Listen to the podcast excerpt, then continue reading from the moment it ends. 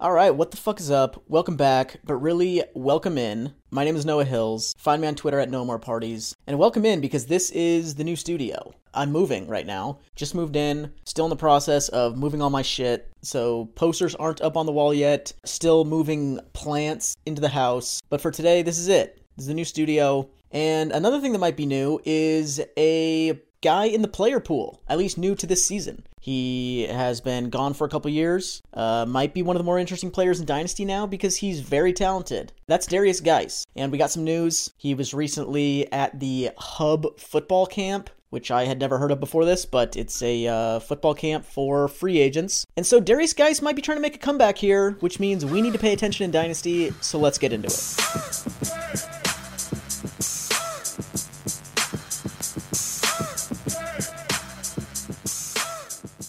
Number one, just a quick rundown of the news on Derrius Guice in the last couple years. He was arrested on August 7th, 2020 for various like domestic violence, sexual assault type situations. Uh, he had a felony strangulation charge that was dropped in January of 2021, and misdemeanor charges dropped in June 2021 after he and victims' accusers came to some sort of like financial settlement. And on August 7th, 2020, when the charges were first like brought up when he was arrested. He was waived by Washington on the same day. You know, obviously he was a second round pick back in what was that 2018 to Washington. He was part of that like Nick Chubb, Saquon Barkley class, and he ended up being suspended for 6 games in 2021, though he was obviously not on a team. He was he was cut. The suspension was lifted in October of that same year. So, 2021, just what like 9 months ago. The NFL waived his suspension, so he's currently not in any legal trouble. He is not suspended, but he's also not currently on a team. He's currently an unrestricted free agent. And like I said, he just worked at the Hub football camp, which I looked into a little bit. And basically, what it is, is it's a uh, kind of like training ground and skills development camp designed to give exposure to free agents and connect them with NFL teams. And it looks like it's available to guys who are like in college, you know, guys who've played like in the XFL, USFL, things like that, guys who are currently just street free agents, getting them exposure, getting them work with professionals to connect them back into the NFL. So he was just there. Reports say he looked good. He supposedly was like running routes, catching passes, showing that he's able to do that. And he is signed with, I believe, Young Money is his, or no, not, not Young Money. It's Top Dog Entertainment has a sports agency branch, which is who Derrius Guice is represented by. And one of their guys was quoted as saying, Derrius is a natural born athlete, leader, and competitor, currently in peak shape and at the top athleticism of his career. And the head of this hub football camp also said he looked good, had a great attitude, looked smooth catching passes, things like that. And obviously, like we hear all the time that guys are at peak athleticism. Um, so I don't want to put too much stock into that. It's not like we have confirmation that he's, you know, running for 100 yards in the NFL. But I do feel like that's a little bit better than if they had come out and said, like, you know, Derrius Guice just working really hard to get back into shape. He wants to prove himself. Like, that tells me he's been sitting on his ass for two years. And top athleticism of his career doesn't actually tell you that he's at the top athleticism of his career. But if he's out at this football camp and people are claiming that he's at the top athleticism of his career, there's video of this camp out there that, you know, NFL personnel can see. They're going to know if he's not at the top athleticism of his career. And so, well, I'm not trying to like pick apart this quote. I do think it's better than if they had come out and said, you know, he's working hard to get back into shape. At the very least, it seems he's already in shape. I think the bottom line is number one, it's incredibly understandable if you don't want to roster a guy like this, if you don't want to root for a guy like this. He, he's probably a piece of shit. Like, charges were dropped, but he has a long history of like shady, illegal, immoral, just shitty behavior. And if you don't want to root for a guy like that, like, that's totally understandable. Don't pick him up. But it seems he's intent on a comeback. He's going to be part of the player pool in Dynasty. And if your number one priority is winning your Dynasty League, you have to be interested in Derrius Guice. So let's kind of jump into it. What could we reasonably expect from Derrius Guice at this point in his career? And I think we got a window into that, if my mouse will work. I think we got a window into that in what we saw from him in 2019. He missed his entire rookie season, came back, played early on in his second year, missed more time with an injury. I believe he has injuries ACL, MCL, and uh, meniscus, I believe, all on the same knee. So he's got kind of a fucked up knee, but that was, you know, a couple years ago now. He would have had time to recover. But when we did see him healthy for a five game stretch in 2019, he was very, very good. He had 324 yards and three touchdowns in five games, a 29.6% per game dominator rating, which is in the 90th percentile for 22 year old running backs. And he went 42 for 245 on the ground. That's 5.83 raw yards per carry in the 96th percentile. And, you know, if you've seen any of my videos, you know I like to compare efficiency to the other guys operating within the context of the same offensive system. And the other guys for Washington Derrius Guice was outdoing them by 1.73 yards per carry in 2019, which is also in the 96th percentile. And if you account for the box counts he was seeing, his box adjusted efficiency rating was 141%, and his relative success rate was 10.2%. Those are 92nd and 91st percentile, and his breakaway conversion rate was 75%, which is in the 98th percentile. So he was producing efficiently to an incredible degree relative to his teammates. He was succeeding on his runs to an incredible degree relative to his teammates. So his production was not just fueled by these long runs, these splash plays, although he was producing those. His breakaway conversion rate, 98th percentile. You could make a good argument that on limited work, he was the best running back in the league in 2019. He's one of only 13 guys to do that since 2016, to be above the 90th percentile in both overall efficiency and consistency in those two metrics. And among players who finished second on their team in carries, Guice's 2019 was the fifth best season, according to BAE rating and relative success rate, of the last six years. The, the what he did on limited work in 2019, you know, I, I searched him into Reddit just to see like what the sort of consensus is, sort of what the general feeling is around Derrius Guice. And there were some posts on the Dynasty subreddit back in like this last fall and things like that um, when his suspension got lifted. And there were a lot of people in there saying like, why should we even expect him to be good? Like he wasn't good when he played.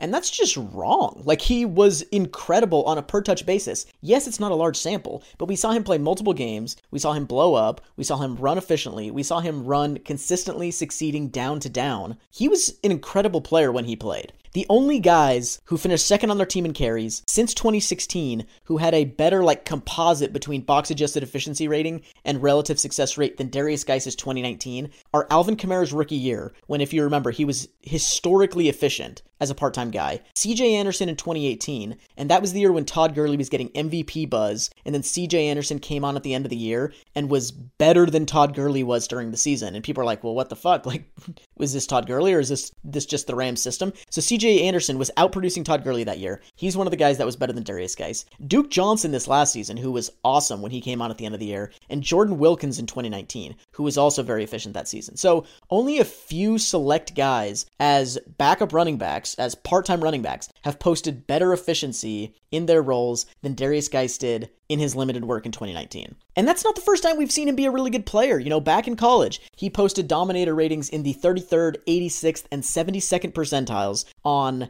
LSU teams that consistently finished in the top 20 in the country. And according to Bill Connelly's S&P Plus system, 75th percentile or greater quality among all teams of running backs drafted since 2007. He broke out as a 19-year-old. His closest production comps based on seasonal dominator ratings, the level of the program that he played at. His best production comps are Knowshon Moreno, Beanie Wells, LaMichael James, Christian McCaffrey, and Dion Lewis. And as a runner, he was awesome. I like to contextualize rushing performance with volume, with the quality of the teammates that you played, and he saw upper percentile volume, 54th percentile, 162 carries per 12 games, and the running backs he played with were incredible. They averaged, uh, you know, obviously Leonard, Leonard Fournette was on the team. They averaged 4.43 stars as high school recruits. That gives that makes them a 95th percentile group. And given that volume, given the talent level of those teammates, we would expect an NFL quality running back playing in that situation to average 0.11 yards per carry greater than their teammates in college. Derrius Guice averaged 0.8 yards per carry greater than his teammates in college, which is in the 61st percentile. And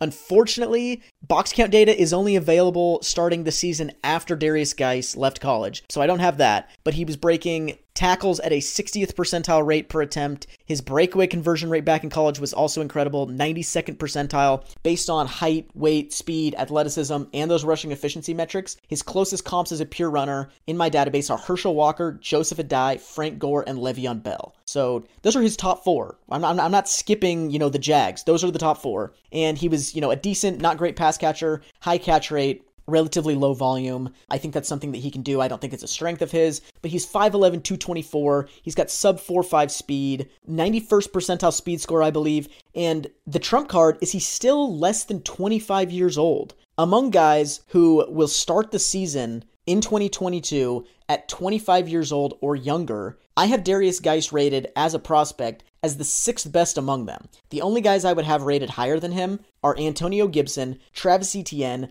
Breece Hall, Saquon Barkley, and Jonathan Taylor. And among Derrius Guice's top 10 overall comps, according to my process, 9 out of 10 of them had 1,000 yard seasons in the NFL. He is a no doubt prospect who we saw run efficiently and be productive in college, and then during his only healthy stretch in the NFL, we saw him be incredibly productive and incredibly efficient. He is a very, very good player. And going back to that age thing, he's currently younger than David Montgomery, he's younger than Ke'Shawn Vaughn, Miles Sanders, Tony Pollard, Damien Harris, Saquon Barkley. He's less than a year and two days older than Ronald Jones, Darrell Henderson, Josh Jacobs, Rhamondre Stevenson, Najee Harris, Elijah Mitchell, AJ Dillon, Alexander Mattison, Antonio Gibson, and two guys in this draft class, Greg Bell and Ty Chandler, are only a year younger than Derrius Guice is right now. If your number one goal is maximizing the odds of your dynasty teams winning championships, then it is irresponsible to not add Derrius Guice right now. I don't know what his ownership percentage looks like on MFL or Sleeper, but I was able to track down ownership percentages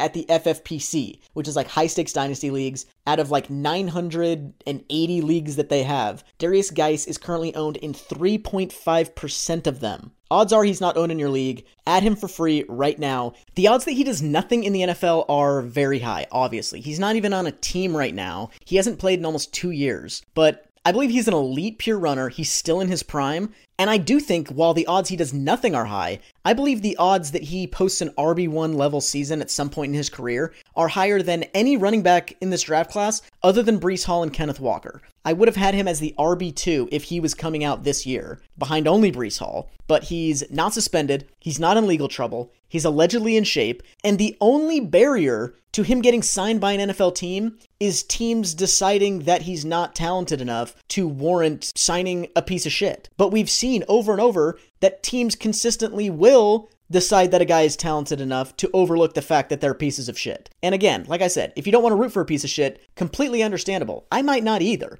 but if your goal is to maximize the odds of winning a dynasty championship, Derrius Guice has to be on your roster by the time you stop watching this video. If he signs with a team, his value is going to skyrocket. He's currently unsigned. That's to your advantage. You move now. If he doesn't get signed by September, you cut him and you lost nothing. But a higher waiver pickup does not exist in Dynasty right now. Get Derrius Guice on your team, profit, lose nothing, win championships. Thanks for checking out the video. Hit like, hit subscribe. See you on Wednesday.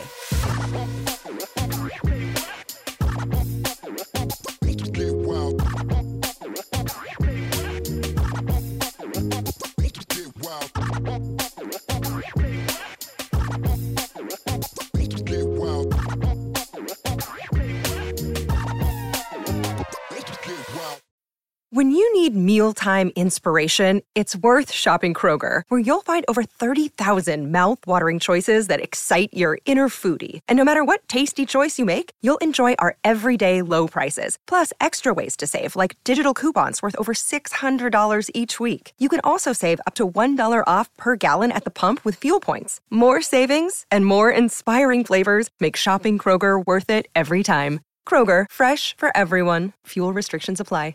Save big on your Memorial Day barbecue, all in the Kroger app. Get three pound rolls of juicy 80% lean ground beef for $3.49 a pound with a digital coupon. Then get select varieties of flavorful Powerade, Body Armor Super Drink, or Arizona tea for 77 cents each, all with your card. Shop these deals at your local Kroger, less than five miles away. Or tap the screen now to download the Kroger app to save big today. Kroger, fresh for everyone. Prices and product availability subject to change. Restrictions apply. See site for details.